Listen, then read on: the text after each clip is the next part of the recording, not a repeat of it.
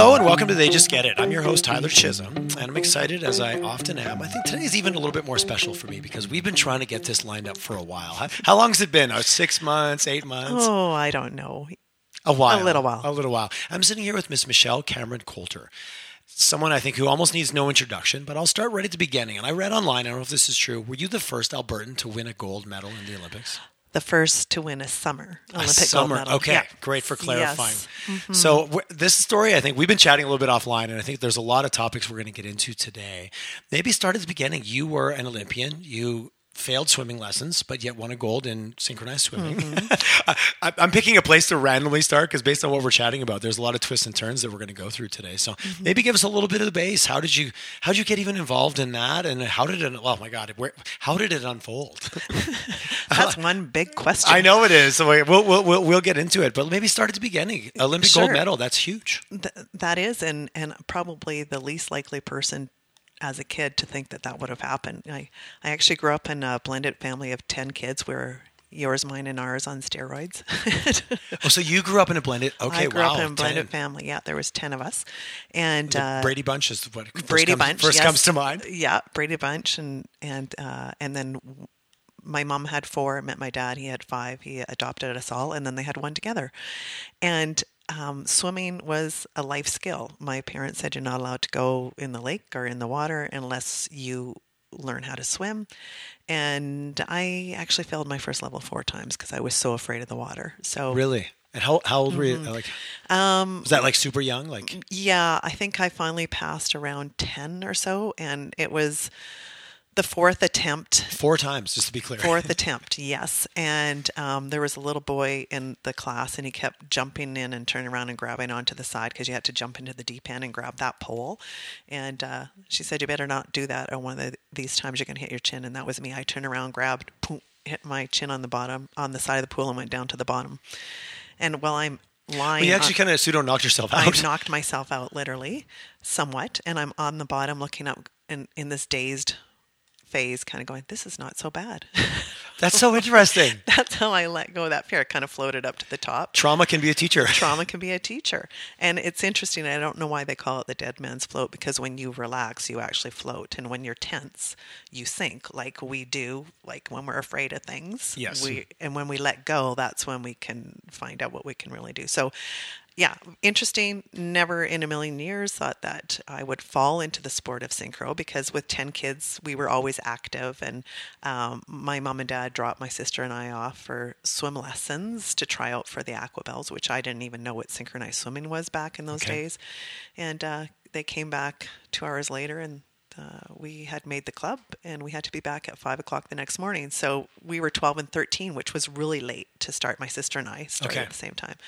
So, but I had a lot of great mentors at that time because they'd been swimming 5 and 6 years already. So I started to excel just watching what they were doing. So, I talk so much about the importance of mentorship. And so that really helped me move along the way. But still, it wasn't an Olympic sport. So I would have never foreseen that. That wasn't my dream as a kid. It was just an activity. Yeah. Was it? I've been involved in different sports. I had mentioned my niece and nephew before, and they were involved in hockey and figure skating. And they switched quite a few years ago to rowing because it was a very competitive, almost borderline a toxic environment, where they went to the rowing community and it was inclusive and family oriented. Was swimming more of a inclusive? Was it a tight knit? Was it a family environment? Yeah. I mean, you're on teams, which was great.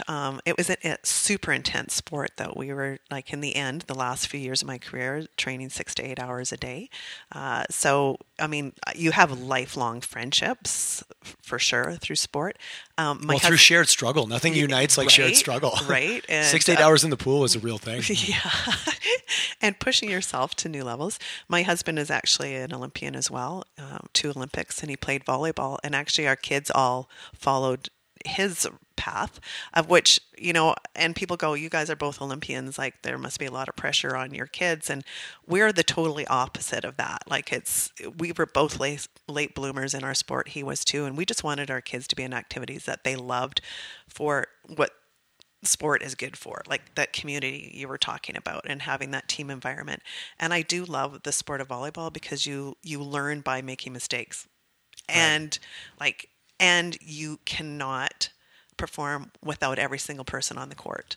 Like, it's an ultimate team environment. So I'm very grateful. My kids all ended up taking up that sport as well. So it's, they have friends all over the world. My oldest is playing pro in Belgium right now, and she played for the national team 4 years, and they have friends all over the world. So that community that you build through sport is huge. Yeah. And it's so important about who you know. And I think, like what you said, is a sport where you fail by making, you learn by making mistakes. There isn't much in life that isn't like that. Right. But we put this huge pressure on us that mistakes aren't acceptable, but yet that's just not how learning happens. Yeah. Cause we only see, we tend to look at the finished product, which it's, you know, well, take the Olympics, for example. You see that 3 minutes. That's the finished product. The pinnacle of everything. Right. And it's... Finished product. That's an interesting way to look at it. Right. And you see that person who is the CEO, or you see, you know, we see success often at the top of the podium. Yes, we do.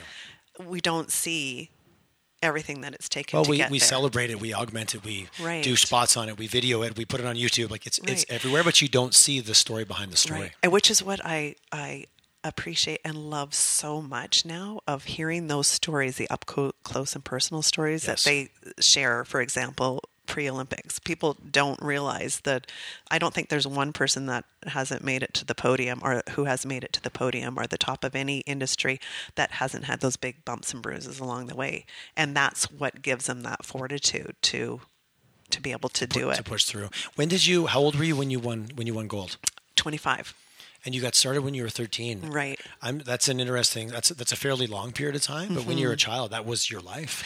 Yeah. Did you ever almost like, was it a clear path, or was there moments when you're like, sorry, that was almost a ridiculous question. I already know the answer. I'm setting up the answer. Was there any times where you're like, what am I doing? I'm out, I'm quitting, I'm not going to do it. Like, well, do you know what's interesting? Because I didn't start till I was 13, there was actually a lot of kids quitting at that time because they were burnt out. They had been swimming 5-6 years already. So that's why I'm really that's interesting. Really pretty not adamant, but we talk about, you know, not specializing so early and having a more rounded background, like being able to enjoy more things and not specializing so fast. So because I started later, it was still also new, and my learning curve was very quick that way. Yeah, you were starting. You were year one; they were year five. That's a different learning curve.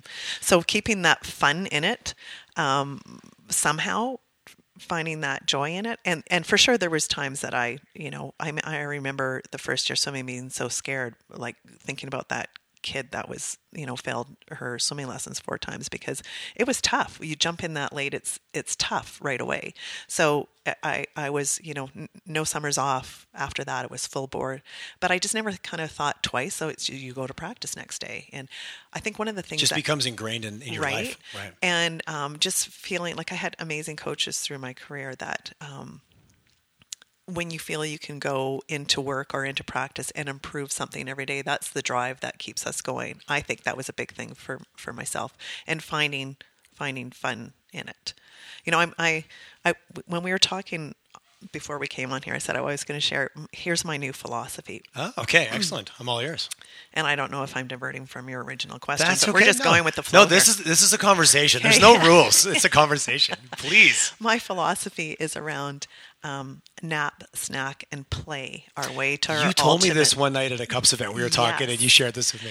Nap, snack, and play. And I'll add W² onto that. Okay. So I'm going to do workshops around this. And the philosophy is nap, snack, and play. You watch little kids when they're little and, you know, preschool.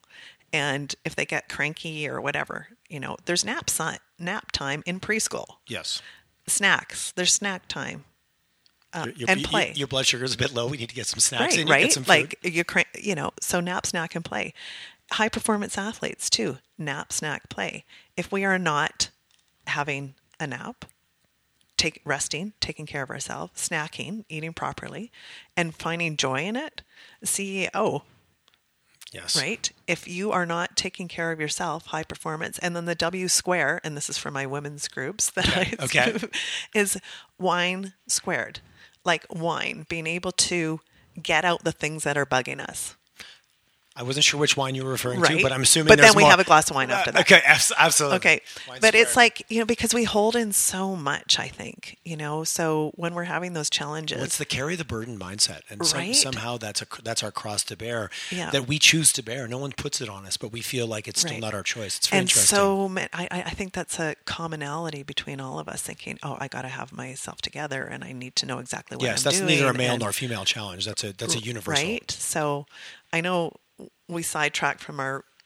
That's okay. I can't even remember what your question was before, but neither can I, because clearly I think I was talking about the journey from 13 to 25 of being a gold medalist, and was there times that I wanted to quit? To put it point blank. Yeah, and for sure there were, and it's just, and I think when we get burnt out, that's one of the times when you would just feel and realizing how important.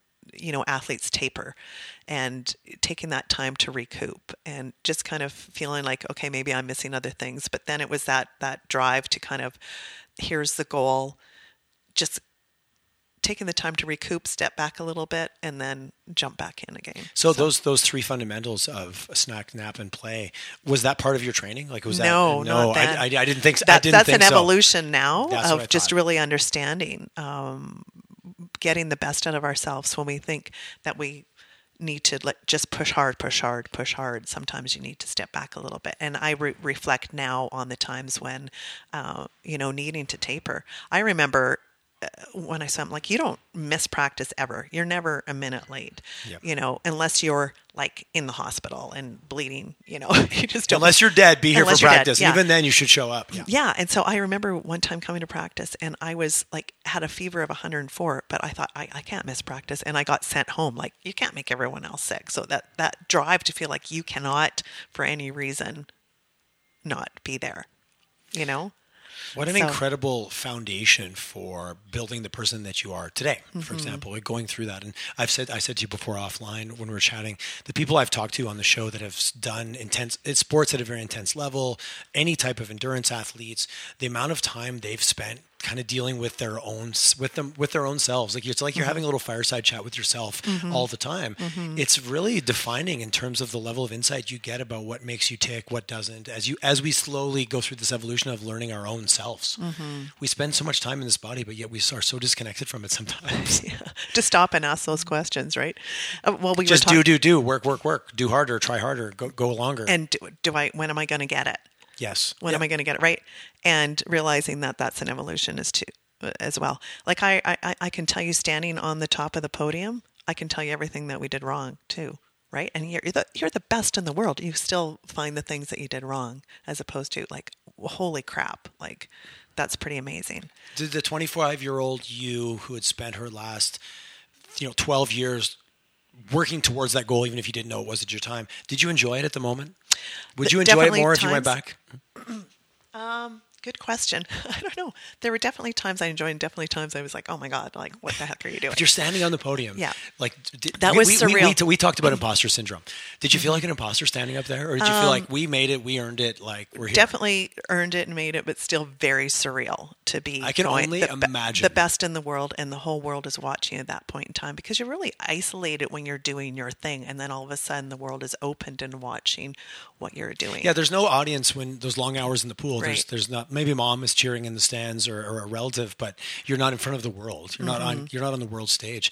But you've done a lot. You've done other competitions. Obviously, it's not just you're not leaving the Calgary pool and going to the Olympics. There's a lot of stuff in between. World championships leading up to it, and lots of. I actually I'll share a couple pivotal. I can't get the word out now. This morning, not enough coffee. We can fix that. I can have that problem solved. But I remember leading up to our first World Championships. Like I'd been swimming a few years already. Paired up with Carolyn Waldo after the '84 Olympics, we were going to our first World Championships in Indianapolis, and our first year swimming as a pair. And our main competitors were the J twins who had been swimming together for 16 years and they were identical, and we were swimming in their hometown. And that feels insurmountable a little bit from the outside. A little bit of odds. This is like a movie plot. This is like as it thickens, and this is absolutely. And probably about a month before we left, training again, our 6 to 8 hours a day. And our coach has the mic that we can hear above and below the water when she's correcting us. And, you know, one of those coaches where, I mean, she was amazing, came up and all you need is the look, you know, and it's like, okay, what did I do here? And she goes, and she stopped me in the middle of a drill and said, how would you do it if you were already a world champion? Mm. And that was one of those moments that it just shifted the way I thought, you know, and how would you hold yourself? How would you think? I believe that confidence comes from doing. Like, you just don't wake up confident. Like, it comes from doing. So it's those little things. And, you know, you talk about the imposter syndrome. It's like, you have to go, okay, this is what we're going for. Now you need to get that in your cells, right? Yes. And just at a deep rooted like belief that lives in your DNA as well. Right. Yes, absolutely. And then put it aside. Like, don't think about it. Interesting, because we get to the world championships and, like I said, against the odds, and Carolyn and I drew first to compete, and the Jays drew last in their hometown. And I remember reading on the big, huge bulletin, and there's 10,000 people watching us. We had never swam in a pool like that before. And it said Canada #1, because we were the first competitors, and we went, yeah, that's us. Yeah, that's it. They got to see the best ones first. We're different. That makes us unique. No one knows what to expect of us. Let's just go out there. And this honestly was our motto. We would shake out each other's hands, like get the nerves out, and take our index fingers and buzz them together so we'd be on the same wave. Yep. Your little idiosyncrasy. And then we would literally, our motto was like, okay, let's go out there and have fun. We worked our butts off. No one knows what to expect. Let go of the expectations and just go and do what we know. And we ended up winning our first world championships against the odds. And you go like, oh my God, okay. So you guys won that event. We won. Well, because you're already #1. It said it right on the board. Yeah, it said it there. You have to put that there. The power of the frame, how you frame things in your mind is so powerful. It is so powerful. And so then you go, okay, the best in the world, how do you get better than that? And it's still 3 more years before the Olympics, right? So all the growth that happened in that period of time was incredible, because our competitors pushed us to be better. Because you could easily go, okay, we're the best in the world. We can like sit back and, you know, and I remember before the Olympics, we had won every, you know, worlds. You have your same competitors that you're competing against every year. Yeah, because you're all at that same level, and you're right? All, yeah, absolutely. And so, and just the pre-Olympic meet was the first time the Jays had beaten us, like months before the Olympic Games. So it was just again, go back, focus on. You have to know your competition, but know where your strengths are. Don't over-focus on the outside. Right, focus on your strengths. And so I remember at the Olympics, the Jays swam before us, and we were swimming last, and they had 4 tens out of 7 tens. And I'm like, that's a lot of tens, you know? And it's got some weight to it, right? And we're waiting to swim last, and we were talking about, you know, the energy that you create in those environments, and you know, I don't want Carolyn to know I'm nervous, but this is the Olympics, and you know, it's like all the things going through your mind. The stakes are high. Yeah, and they talk about so much of it being in your mind, and it 100% is, because everyone's done the same training to get there. And when it comes to where you can get your mind to be in that moment in time, and to keep it in that place. Like, I remember being in that holding room going, okay, that's a lot of tens, and like, holy crap, this is the Olympics. And we had just had our first gold medal for Canada, like a few days before, who was Ben Johnson. And then, of course, the medal got taken away. We all remember that happening. Yeah, very devastating for the country, but also opening up a whole new conversation around that. But there was tremendous amount of pressure on us at that time. It was like, does this put more pressure on you to bring the gold back for Canada? Well, no, and yes, if you ask us 100 times a day, because we were one of the medal hopefuls. So anyway, I remember again watching the Jays, and then getting ready to go. We're in the holding area. There's a 50-meter pool that's totally quiet, and I'm jumping a little more than normal, and you know, buzzing, shaking out Carolyn's hand buzz. We get up to the doors to go out and to swim, and I turned to my coach and I said, "What do we need to win?" And this rash went up her neck, and I'm like, "Just kidding! Like, you cannot think about what are the marks we need. You need to think about what we're doing." Absolutely. Right? Be truly in the moment, because all the rest really doesn't matter. Right? It all has to fade away, because it's all just the story. Exactly. So if I was focusing on that, so it was like, you know, get back to what you need to focus on, because those things are out of our control. Like, it's a judge sport. Like, you have to put, you have no control over that. So all you can do is go out there and do the best that you can do. And so I remember walking out and just kind of, you know, seeing the stands full. Once again, you can't be thinking about that. There's like 10,000 cameras on one side, and then there's like, you know, 10,000 people on the other side, and lots of Canadian flags because they love the Canadians in Korea. And I caught one set of eyes right before I swam in that whole big crowd. It was actually my mom. Oh, that's awesome. Your family was there? That's great. I had three of my, because not everyone could go. There was a handful of them there. But I remember diving in, and the very first, like, that's home once you get in the water. Everything else is like, you know. That must be interesting because it's quiet. It's like there's a whole different world underneath there. Yeah, and you know, we've done that routine a bazillion times with weight belts on and a minute and a half rest in between, and I've passed out how many times doing it because you know you had to do it 3 times in a row, and we only had to do it once. Really, really good at the Olympics, right? So exceptionally well at the Olympics. And I remember getting in and going, is it 1 or is it 2? And then just telling myself, just shut up, like literally trust yourself at this point, right? And let go. And that's where we get out of thinking so much and trusting that you're in this situation because you've worked hard to be here, and just allowing that flow to happen. Yeah, allowing that flow. So it is 90%. Like, we can talk ourselves out of so many things and question ourselves, you know, so much. And it was, I look back and it's so interesting to see how many times we get in those situations of what we're saying to ourselves. Oh my God, the story we tell ourselves and our ability to, like, I can sell myself all kinds of weird ideas in my head. And that's why being able to be in a peak performance state is those 3 fundamentals I was talking about. Is being able to take care of ourselves, because when we're tired or we're, you know, we're pushing too hard, we can't think straight. We were talking about that, about what you do in your industry. You can't see the label for being in the bottle. Absolutely. Right? So when you step out and you can breathe, like, I'm going to ask yourself and everybody that's listening, I mean, think about it. When do we have our best clarity and we're able to be at our purest form of thinking and being? I don't know how many people do it, but I wake up at 2-3 in the morning and have clarity like crazy because there's not all the pressures of the world, and you might have had... Well, the noise settles down a bit. Yeah. And we've never been in an environment where we have more sources of distraction. Yeah. Whether it's our phones or social media, it's all vying for our attention. But you're right, it all just creates noise. Yeah. So that moment of being able to dive into the pool was, and not to get too far into this, was the sports psychology side of things, was that really prevalent at that time, or has that become more over the last 15 years? We were at the beginning of that.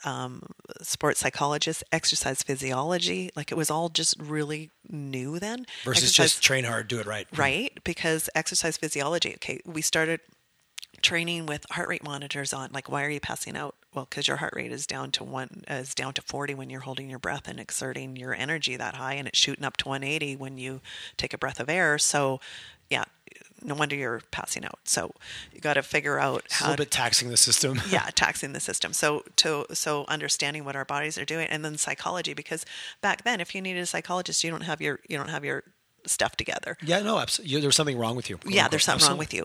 And more how, like, in this day and age too, with anxiety and stress, et cetera, being able to talk about it, being able to go through what's going through your mind in that time and how do we shift that? How do we... Back to the 90% mental. Right. But if we're not training that, if you just like overdo and just go do more and more physical without like... Yeah. But yet the brain is the biggest contributor to your success or failure. Right. We were talking earlier, I have 4 kids that honestly have taught me more than, like, I learned a ton through sport, but I'm telling you what I've learned through my children of just really understanding what did you actually learn. My oldest one, who's 26 now, but when she was in grade 6, did a science project on the effects of positive and negative thoughts on our energy. And I thought, okay, how are you going to do that? But she's like, Mom, this is what I want to do it on. So I'm sharing this because we realize how powerful that is. And she did it on, first part was kinesthetic, like what we say to ourselves actually changes our body's physiology. Like if you say... She was doing that in grade 6. Yes. I'm just pausing to really just appreciate as a mom how inspiring that must have been for you to see that and learn from it. Oh yeah, she's taught me some. I wasn't the one that helped her with her project. She's like, the other way around. I'm going, how are you going to do this, honey? So yeah, the physiology. So when we say, I am strong and invincible, our body's physiology, if I was to try and push your arm down, if you were holding it out to the mm-hmm. side and being strong, if you say that, your physiology is much stronger than if you say, I'm weak and insignificant. Our body... Using muscle testing. Muscle testing, exactly. Very interesting. So the second part she did is she planted bean seeds because beans grow quickly. And she did a positive control and a negative. And the same soil, the same sunlight, the same water, the control was left alone. The positive, she said positive things too, and played positive music too. I was going to say played music. Yep. And the negative, she took in the bathroom and yelled at 3 times a day. And she came out, she goes, Mom, I hate doing this part. Well, I wish you could see on the podcast, but I will show you a picture. And the negative grew about 0.5 centimeters a day. The control grew about 1 centimeter a day. And the positive grew about 2 centimeters a day. What a powerful physical experiment to do when you're in grade 6. Well, anytime, like for sure. You're doing it now. I'm just thinking about how formative that must have been. Yeah, and the impact on your whole family because everyone saw that. Everyone's there. And it's a plant. So they realizing that for her to have this idea to do this, and then also look at the outcome of this, and then around that time too, you heard a lot about the water. I can't remember the gentleman from... You're talking about the study where they actually use water under a microscope, yes. and they said different words to it, and they actually showed how the right. water was... That's awesome you bring that story up. Love looked a very specific way, right. but hate, the water under the microscope looked very different. Yeah, so that was a really interesting experiment. I think wasn't it a Japanese researcher? It was. Yeah, and so you look at... Okay, so that's... It's funny you bring that up. I haven't thought of that for 15 years. It's very, very cool because, so if this is a plant or water, and what we're saying to that plant or water, and the fact is we have... how many 60,000 thoughts that go through our mind a day, and the amount. Is that the number 60,000? Well, you can look it up. I might be making up. I might have to fact check that. You might have to fact. Okay, there's a crap load of thoughts that go through our mind every day, and the fact that so many of them are negative and question ourselves. And the great thing is now that we're talking about this and sharing this, the fact that when we're aware of that, we can make a shift because we're oblivious. We can be oblivious to it and realize when I talk about too how important breathing is, when we're stressed, we're not breathing. Our mind can't think. No, we short breathe out of our throats and we starve our brains of oxygen. Go back to that waiting room, the holding room before Olympics. I was yawning, and the ref is like, "Are we boring you?" And my body was automatically trying to access more oxygen to think clear. To our bodies will. They're amazing what our bodies do automatically. But when we are conscious of it, then we can go, okay. And we do have control over that of what our mind is thinking when we're 1, aware, and then 2, shifting it by asking ourselves better questions or changing our focus immediately. So yeah, going back to Alyssa, grade 6, doing this study of how profound that was. And this is a young girl that, all of us feel like there's days that we cannot fit anything else more into our life. And we're stressed. I know every single person that's listening to here has those days. And then that's why I'm going back, get to the fundamentals, nap, snack, play, take care of ourselves. Do not underestimate how important that is. But I remember one of these days, particularly again, when she was 10, the profound insights that this young woman has, rushing, late, heading out in the van, in the garage door opens, and Alyssa's opens the door when I'm leaving and said, Mom, remember, I love you. And remember, the energy you put out is the environment you create. And I'm like, oh my God. Did you cry a little bit? It's almost emotional now hearing you tell the story. But it was when you're in that mode of and it's oh my God, hit you up the side of the head going, how profound is that? If we take one thing from this, the energy we put out is the environment we create for ourselves, for those around us, in a stressful situation. again, if we're taking care of ourselves, can we handle that situation better than if yes. I know I am not good if I'm not eating or grazing through the day. Like Al's like, ah, get her some food. Like it's like I my wife is the same. Like, I get Tyler, have you not eaten? Because you're getting, I get a little bit silly and I turn into a bit of an ass. Yeah, we can't think as well. I love what your daughter did there. She did something I learned about in some coaching I did years ago. She did a pattern interrupt by saying I love you. Yeah. So what can we put in our own days also to interrupt the pattern? Yeah. And it's a little moment. Sometimes it's just even grabbing your own hand. It's doing something to create an anchor, because we get so caught up in the flow of the moment, which is the stress or the reality. I'm running here, I'm running there. Just pause. And the fact that, you know, I love you is a great pattern interrupt, because no matter when someone says that to you, it gets your attention. Or if someone comes up to you and is giving you a hug when the last thing you want, what you really do want is that at that moment in time. You might not want it, but you need it. Yeah. And how many of us can't use more than that? You know, it's interesting you say that, because when I finished swimming and we were talking about this earlier, understanding how the mind works and how we can hit that peak performance. And, you know, peak performance is not every day. We can have more. I remember asking Stephen, not asking him, but an interview with Stephen Covey, 7 Habits of Highly Effective People. Someone asked him, what % of the time do you live at those 7 habits? And he said, if I'm living at them 60%, I am doing outstanding. So the standard of which we think we need to be at that peak performance, we need to adjust, because we can't sustain at that. It's such an interesting frame, because that gives some permissibility, because I think there is an illusion of superhero syndrome where we're all imposter syndrome. We're having talking about a lot of syndromes today, but that superhero syndrome of the always only ever acting one way and only ever being at the peak, back to living up to unrealistic expectations. I think our world portrays through media, pop culture, on what perfection, quote unquote, looks like, but then there's reality. Listen to you talk, and being, as long as you're better than the majority of the time, you're good. It's not all the time. Right. Let you give yourself some forgiveness to be human. Well, one of my favorite quotes that I am now using, that one of my insights was, I believe that being a champion is not about being the best in the world. It's about being the best we can be and being real in the process. Because that's why I think we find so many challenges after reaching this pinnacle. Like, how do you fill that? Okay. How was it? Because you retired after the Olympics, correct? How was that trend? Because I've talked to other Olympic. I had Kyle Schufeld on. He talked about, you know, being on the plane, sitting beside somebody, the subjective environment. He goes, "Oh, what do you do? I'm an Olympian." And now he goes, "What do you do?" "Well, I used to be an Olympian." He's like, he had a 5-year identity crisis around that.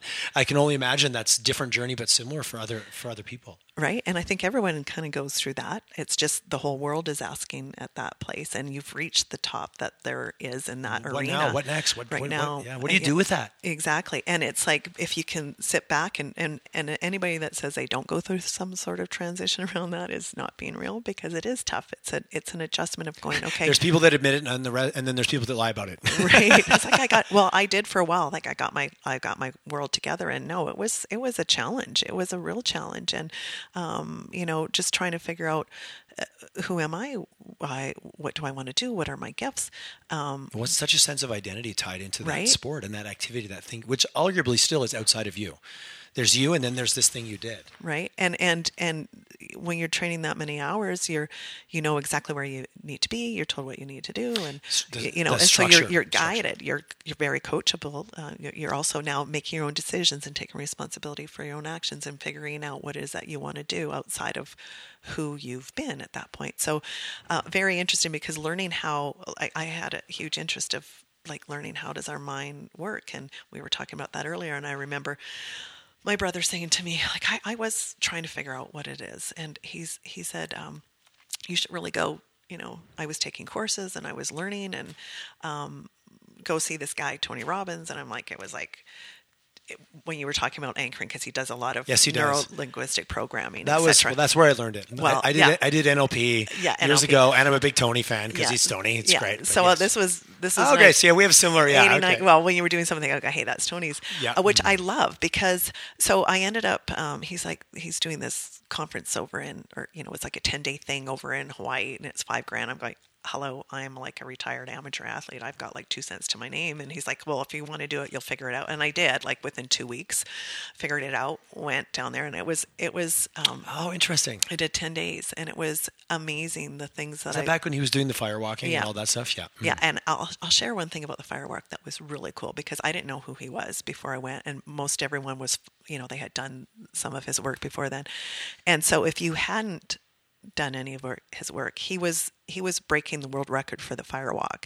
So you had to do the short one if you hadn't done it. So I'm like, okay, this is cool. I honestly am so grateful for that experience, because what happened for the firewalk, you get, you know, into this state, mm-hmm. which is amazing what our bodies can do when we're in that state of mind. Like moms can lift up cars. Like, I mean, when we get in that peak, in that state. Well, so we go to do the short firewalk, and halfway through, I'm like, oh my God, this is like, are we walking on fire? And I broke that state, and I actually burnt my foot. Interesting.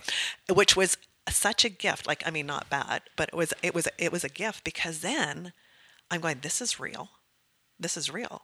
Then I had to go back and really get into that state of mind to break this record, and going like, that's really fire. Like for me, it was so. I was so grateful that happened in that order, because it pushed me, and I understood even more so. You know what I mean? Like, had I just done the fire, absolutely. This is like not even real. No.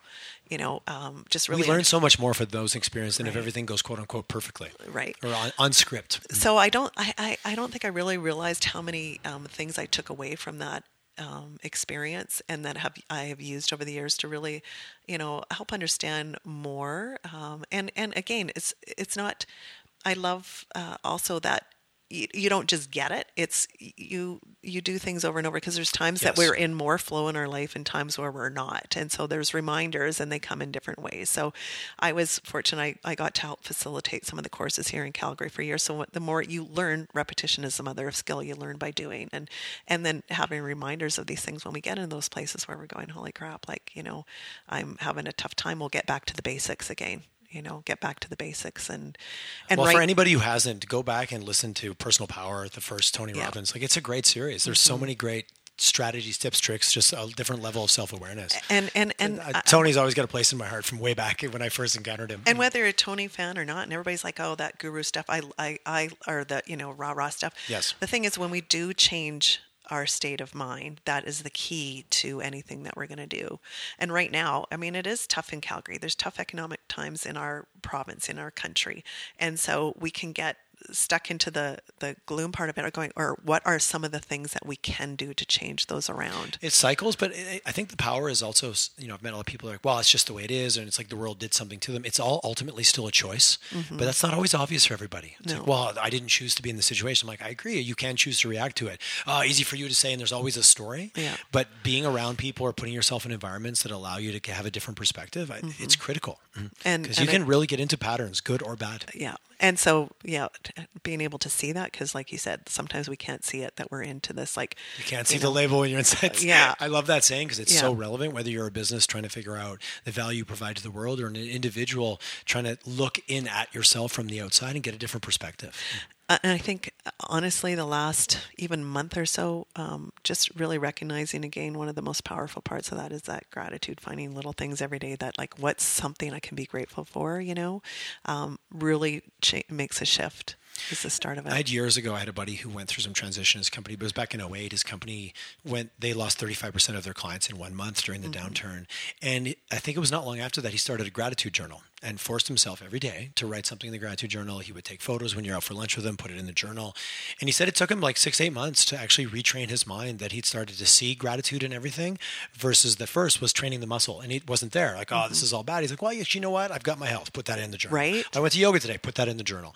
And he talked about how long it took, and he still does it today. I don't know how many tens of thousands of images and quotes he has, but it was he trained himself to be good at that versus just being upset that he wasn't. And that's huge. Like, we think, okay, and to have that patience and persistence around it, because to stick with it. We were talking about this earlier too. Like, you know, you stand on top of the podium and everybody's like, oh, you're so, well, it was over time. Like, it didn't happen overnight. And it's like anything that's a worthy pursuit, and our health and well-being is probably the most, is our worthiest pursuit, because without that, we, you know, You can have all the wealth in the world. You can have all the whatever. If we don't have our health and our relationships and the things that are really the most important, and it might sound grandiose, but really it is the most, I think, foundational. Now, my kids are all growing up and leaving the nest, and I realize how much the things that I cherish about that is more than anything else in the world. And so it's like, you know, we can get caught up in the speed of everything and miss what is actually important. The quote unquote, the world is conspiring to get us caught up in everything. Like, it's so easy to do. You have to be very deliberate about it.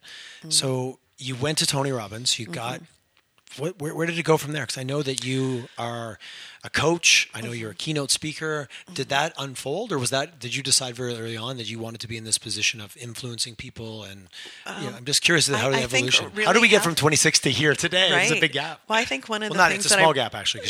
Yeah, thanks. It is small gap. I use Odochlorine. I stay young. I think just one of my Odochlorine. I didn't get it at first. Got it. Thank you. Fast. Yeah. Yeah, I'm still on chemical detox after all these years. I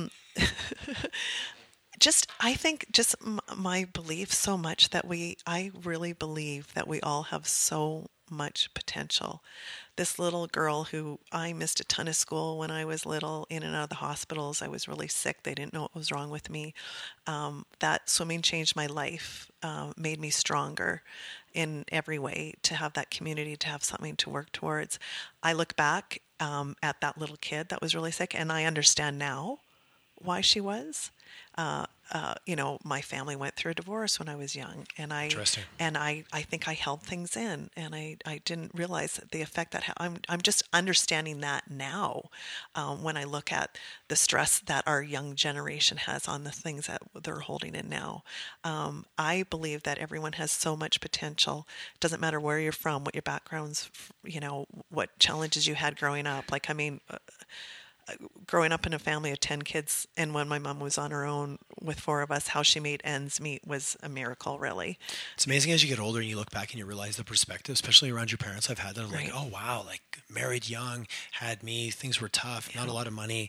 It's like, wow, like that was, I'm impressed. Like, just as I get older, I didn't have that perspective when I was younger because I just didn't have it. Mm.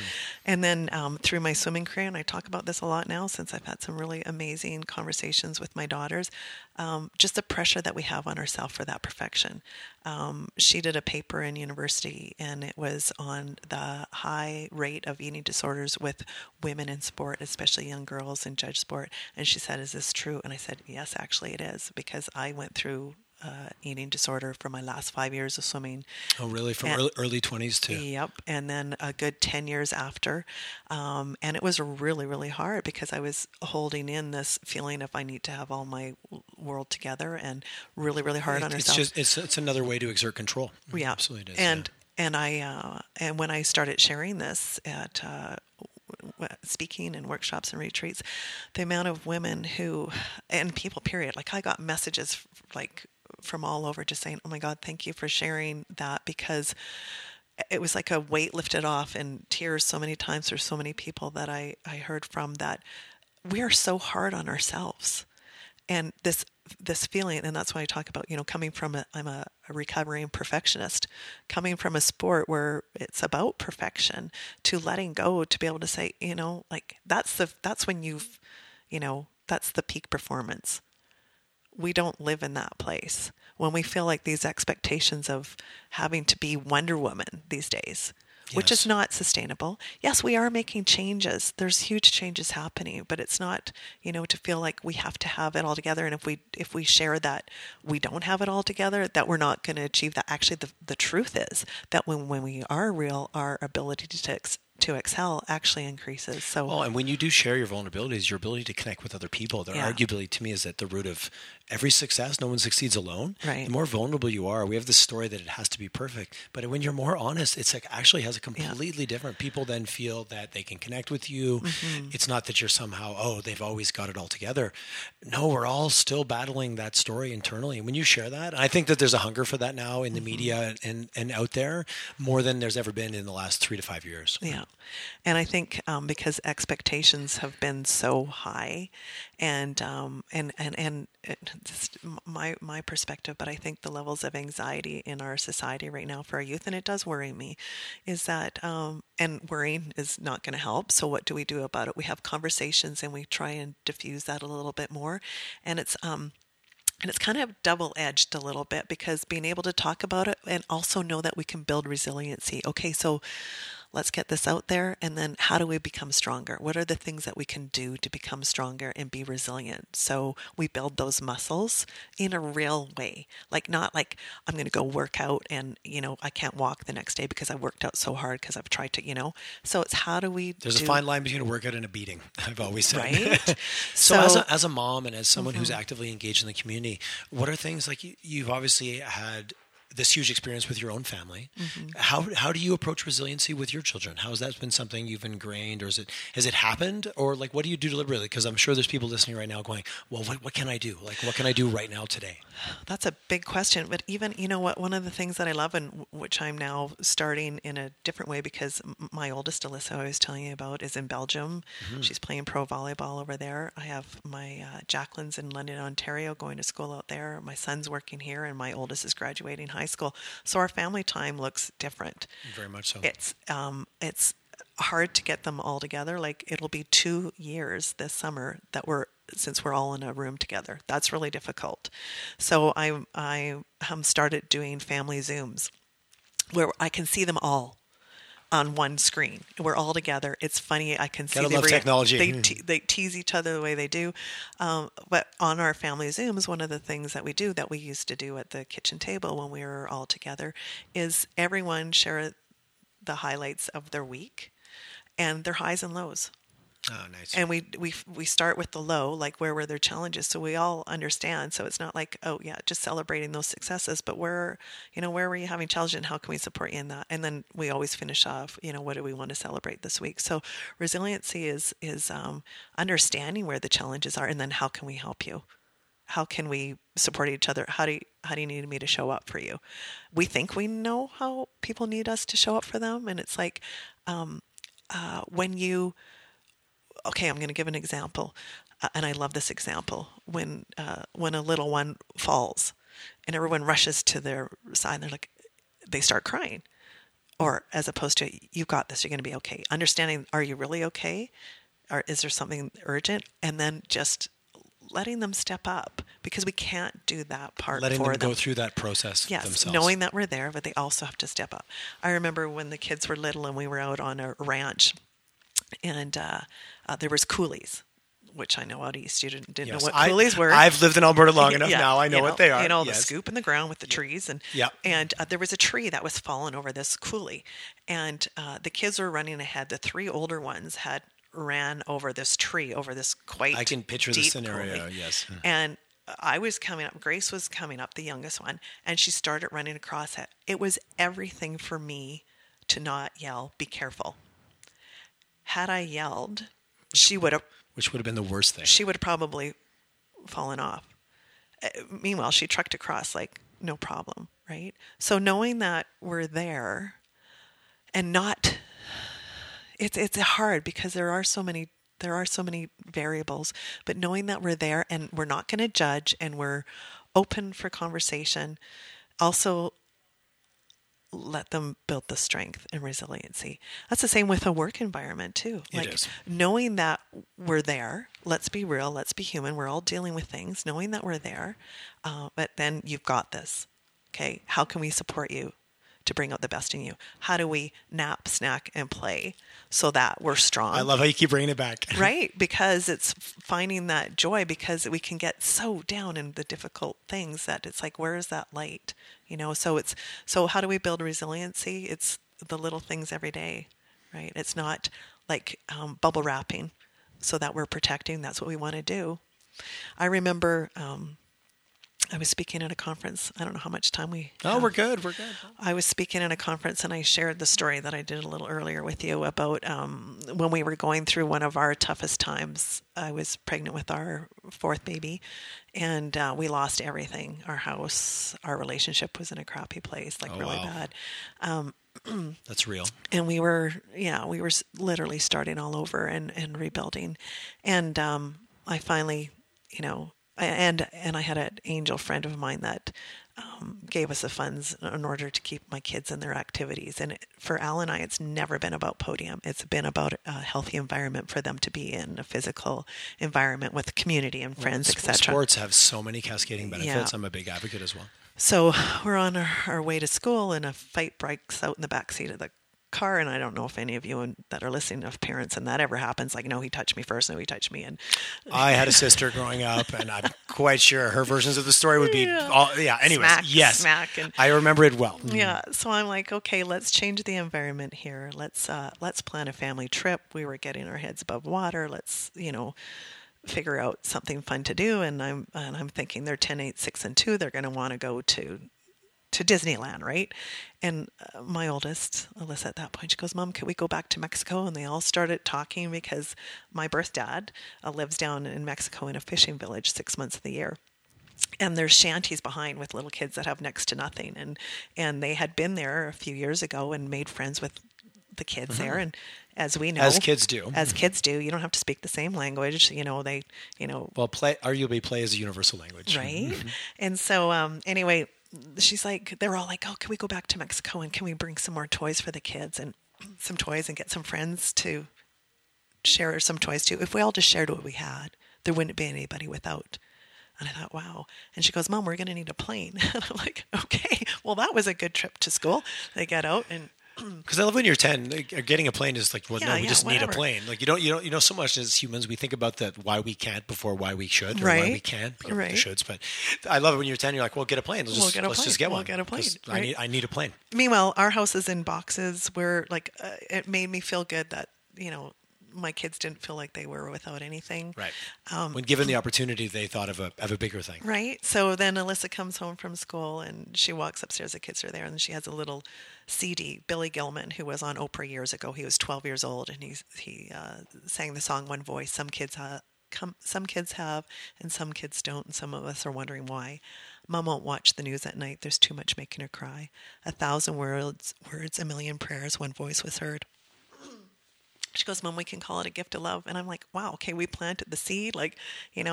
So long story short, it was incredible, the little miracles that happened over the next little bit. We ended up, I called a girlfriend of mine who has 4 kids, and I said, this is what the kids are thinking. She goes, bring them down. I told you the story of our friend Dawn. Yes, you did. And so the kids went down and presented their idea to WestJet at that time. Now remember, this is, how many years ago, 2004. And they turned and said, you have a plane. And I went, what? So literally there was, my mouth dropped. I just went, oh my God, within 6 weeks, we ended up having parents phone us. What's this about my daughter going to Mexico with your daughter? I'm going, well, actually, people didn't know this. We didn't know how we were making rent. And this amazing miracle was... And you've got this thing going on. Yeah, this amazing miracle was happening in front of us. We ended up having 70 kids from 22 schools in the city that collected 3,000 packages of love toys, something that meant something to the kids, and gently worn shoes. So every child in that group had a personal connection to what they were doing. Mm-hmm. And it was something that meant something to them. And then we ended up... What an amazing experience, just to even think about that coming together in the period of time that it did. It did. It was like... And all the logistics, but it didn't matter because there was nothing more powerful than a good idea. Yeah. How is this going to happen? And it just... the kids raised X amount of money. And so they hand-delivered 3,000 packages to kids in Ciudad de Carmen because another girlfriend of mine, her husband worked down there, and they got on board and connected up us with the women of the Rotary, the women of the Navy. And it was just amazing to watch these kids, and a lot of the kids that came with us had never been on a plane before, thinking that they're going to help these kids in Mexico in this little village. And it was such an amazing thing to watch because the kids there, they realized, had almost nothing, yet were happy. And it was this friendship. It's like, you even know that we're here, which really mattered. What a life-defining experience. It was huge. The next year, they learned about sustainability, and a woman came up from another village, Hermosillo, and she said, would you guys come down to our city and do this? Because if we can see what kids can do, Here, what can we do in our own backyard? And again, like, no one knew. Like, we didn't know how we were making ends meet. And here this miracle came out of this, which I look back and I go, that's when my company changed from Gold Medal Inspirations to Inspiring Possibilities. What is the face of possibility? Yeah. Oh, okay. What is the face of possibility? Like, we all have so much potential, we don't know. And I shared this story at, it was the National Conference for Fund Development, and this woman came up to me after, and just stunning woman in this like red suit and, you know, power suit. I could picture the whole, yeah.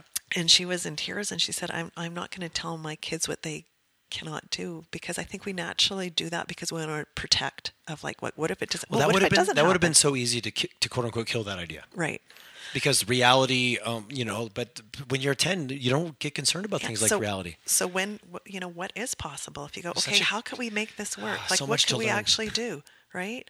And just, you know, and sure, we're going to fall down here and there, but that's okay. That's when we get back up. That's when we build that resiliency. What if we all went back to, and again, I keep saying naps now I can play, because the kids being an inspiration of this, when we're kids, we're far more, oh, no one's told us that that's not possible yet. Or, right. You know, we're not, think back to elementary school, kindergarten, grade one, when a teacher asks a question, how many hands go flying in the air? Oh. When does that change? Where it's like, oh, what are they going to think? Or, you know, what if I'm wrong? Or, you know, Joey's going to laugh at me or whatever. So when does that change? And I think our most creative selves are when we're our kids. If we're given an environment to run across that log that's on the, you know, we're going to have safety, but we're not going to hold so tight that we're not allowed to color outside of the lines. Right. Get a crayon and just because that's the picture that's on the page, you can create something else around it. Right. So if we get back to that, so you asked earlier, you know, what has got me on this path is so much in my core. I, you know, it was not a simple childhood growing up, but a lot of strengths have come from that. A lot I drew from my mom and how resourceful she was when we were kids too, and my parents and our family. And you bring the dynamics of 10 different, you know, kids of mixed families. That's what our world is. It's different gifts that everyone has, and understanding everyone's strengths, and they come from different places and they have different stories. And how do we bring out the best in that? And my favorite question is, if you could do anything you want, what would it be? And then understanding, what is it that's stopping you from doing that? Just to identify it, but that can't be the reason why you do or don't, because when we identify that, then we can start working through it. And separating what's the reality versus what's the story, and it's those are very blurry lines sometimes. And so that's my passion and I think gift that I've been given, because the Olympics was a platform. I believe the lessons that I learned through that of what it is I get to do today, and helping bring out the best. What is it that you want to do now? How do you create that? How do you create the resources around you to do that? And it is not overnight. It's creating new habits and new patterns to get there. So I'm actually, you know, I'm going to give you two examples, which I love. At the age of 81, my mom just won the top 7 over 70 for Calgary. My dad and hers started a company at 75 and 78. It was not that was not in their plan. But my dad was a chiropractor who was diagnosed with a degenerative disease at the age of 56. They said he wouldn't last to 60 years old. And it's very similar to ALS, would lose all of his movement. And his world was about helping people be healthy and vibrant. And so it was really hard to, you know, then lose your ability to do anything. Well, it's your whole identity at that point. Right. Or it runs the risk of being your identity, I should say. And he for sure went through major roller coaster in that arena. We lost him 2 weeks before his 80th birthday, which was a gift to have him that long in the last 5 years, because he did a lot of natural things outside of just, you know, he wasn't in pain, and it was, you know, here's meds for this. He said, well, if you tell me that it's not going to shut down my organs, then fine. But if it's not, I'm not in pain. Right. So he prolonged his life, and but there came a point where he couldn't get dressed on his own, so very frustrating. And my mom came out with a pair of scissors and cut his favorite pair of pants. She goes, I'll have those fixed for you, and came back with a zipper in it. And my brother comes over and goes, hey, Mom, that's a Superfly.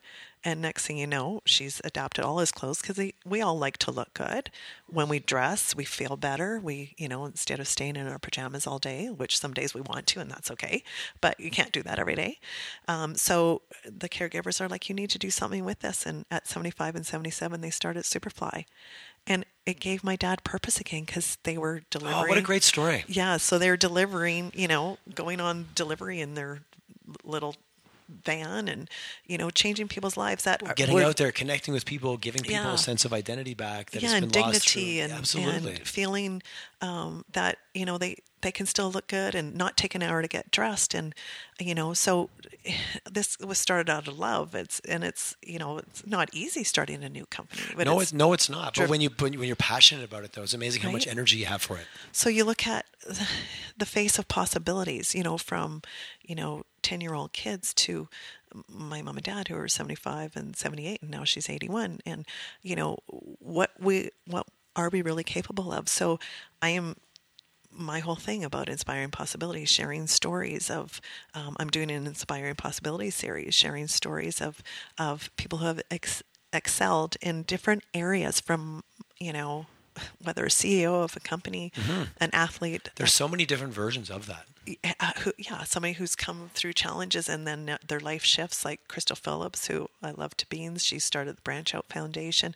She was an Olympic level speed skater, woke up with no feeling from her chest down, had MS, came through recovering, and then woke up without eyesight, and then kind of went, I need to do something different. And you would not know to see her. She's amazing. She's raised millions of dollars to help with alternative or complementary modalities of medicine around medicine. Okay. Oh, okay. So like sharing stories like these, that's my passion is helping people find out what is it that you want to do and know that it's not just the shiny parts, but how do we build that resiliency and strength and create the resources around you to get there.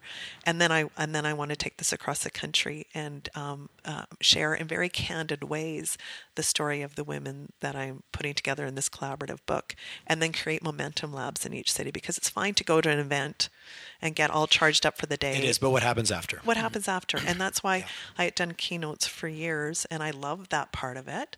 But then it was like, how do we sustain that? It's too much of just a little pin. Yeah, to have pump up a tire for an hour, and then it's like, oh, that's great. And then you go back to your own environment. So how do we create consistency around? Well, back to your training, back to all the things you learned as an athlete, is that consistent application of energy that creates a different outcome. And I think so many things in our life, we read the books or we read the quotes, and it's just a boom, boom, and those are great. But having a bit of more of structure behind it, I think, is where you can create real change. Exactly.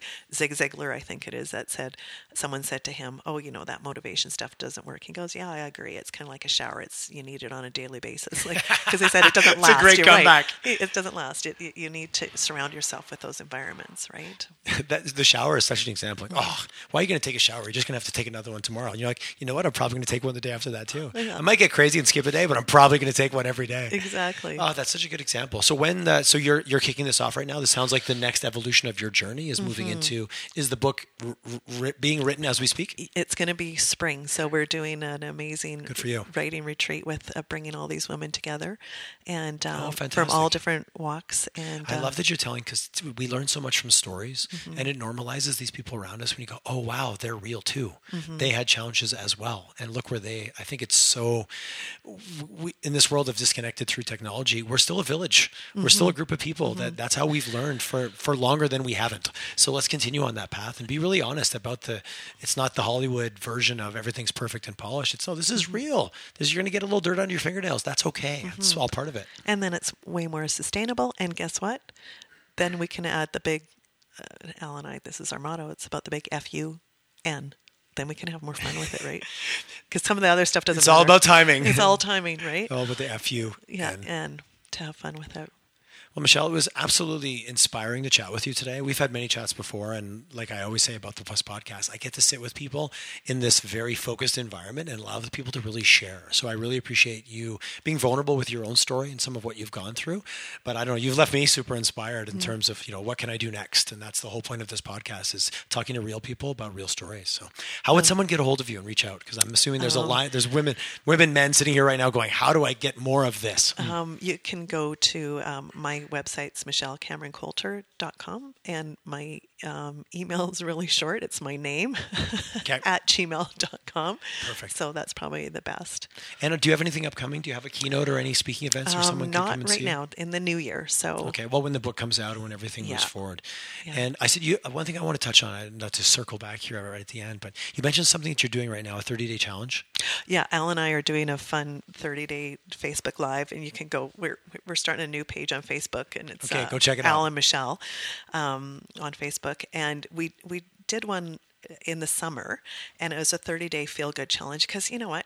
It doesn't need to be big. It's just the little things. Absolutely. And part of our challenge was we were doing a Facebook Live every day so that we can't edit. It's not about being perfect. It's like, okay, just jump in and do it. And it was really cool doing this with my husband, because the first one, you can tell the difference from our first one, but it's just like we're being candid, we're being real. And so we're doing one right now too, because it's leading up to one of his big birthdays. Okay. And we all have those big milestone dates. Yeah, big milestone. Remember, like I said, I'm married to a much older man. No, he's actually like, we keep active, so that's big, and it's moderation. I don't want to go kill myself doing anything now. It's like moderation, but so 30-day feel good challenge, and it's little things every day that we can implement into it, and just have some. Our motto is it's about the big FU and having fun with it. So, so you can.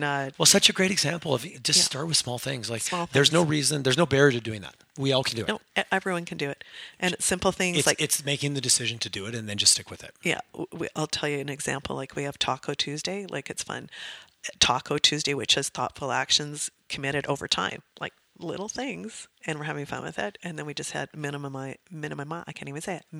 Monday. Like what things can we minimize out of our life that aren't that important? We try and fit so much stuff in, like making 12 different kinds of cookies before Christmas, which I'm sure you're going to be doing, right? I'll be honest. My wife is doing that with her mom, and her niece. So that's a big thing at my house. I just breeze through and test. I'm not part of the testing protocol. Yeah. So, and it's funny you bring that up. I think it's booked for next Sunday. Right. It's fun. But you know what? If we do 10 of them this year, that's fine, right? So it's just... my business partner and I joked even a couple of years ago as our business was growing, and we said, you know what, this year, I think it was 2018, we're going to be defined more this year by what we say no to, not what we say yes to. Because as entrepreneurs, you say yes, you say yes, you say yes, and then you start to realize, wow, if we're going to really own a certain area, we've got to say no to things. And that was a real hard transition for us. And in life, I think it's also the same, especially this season. How many events do you get invited to? Yeah. And you don't want to say no to any of them. But sometimes you need to give a little self-care, and maybe staying at home and putting your pajamas on is the right thing to say yes to, which means missing an event. Which, you know what gets me so excited? Getting home and just chillaxing. Oh, yes. Yeah. I'm a big yes. The busier I get, the more I value that time. I was like, do you want to go out on Friday night? I'm like, no, I just want to stay home and chillax. Well, Michelle, thank you so much. It was an absolutely wonderful getting to know you and sharing some of your views and experiences with the world. So thank you very much. Well, thanks so much for having me. I'm glad I made it down to this fabulous studio. Appreciate it. Thank you. Take care. Hello, and thank you for listening to today's episode. I'm your host, Tyler Chisholm. I want to let you in on a little secret. I absolutely love doing these podcasts. The learning, the people, the curiosity, the insights, the wow factor of meeting people that I thought I knew and learning their deeper stories really proves the value of what happens when you take the time to be curious and actually care enough to ask. With that, I'm looking for your feedback. I'm looking for your input. I'm looking for what you like about the show, what you don't like about the show, where you'd like to see it headed in terms of guests, in terms of questions, a little bit deeper. Please feel free to share. We'd love to get your feedback. Visit us on iTunes, on Spotify. Give us your review. Give us your 5 stars if you feel so inclined. But more importantly, give us your feedback. Give us your input on what you want to hear on future shows, and we will absolutely incorporate it. Thank you again for listening, and have an awesome day.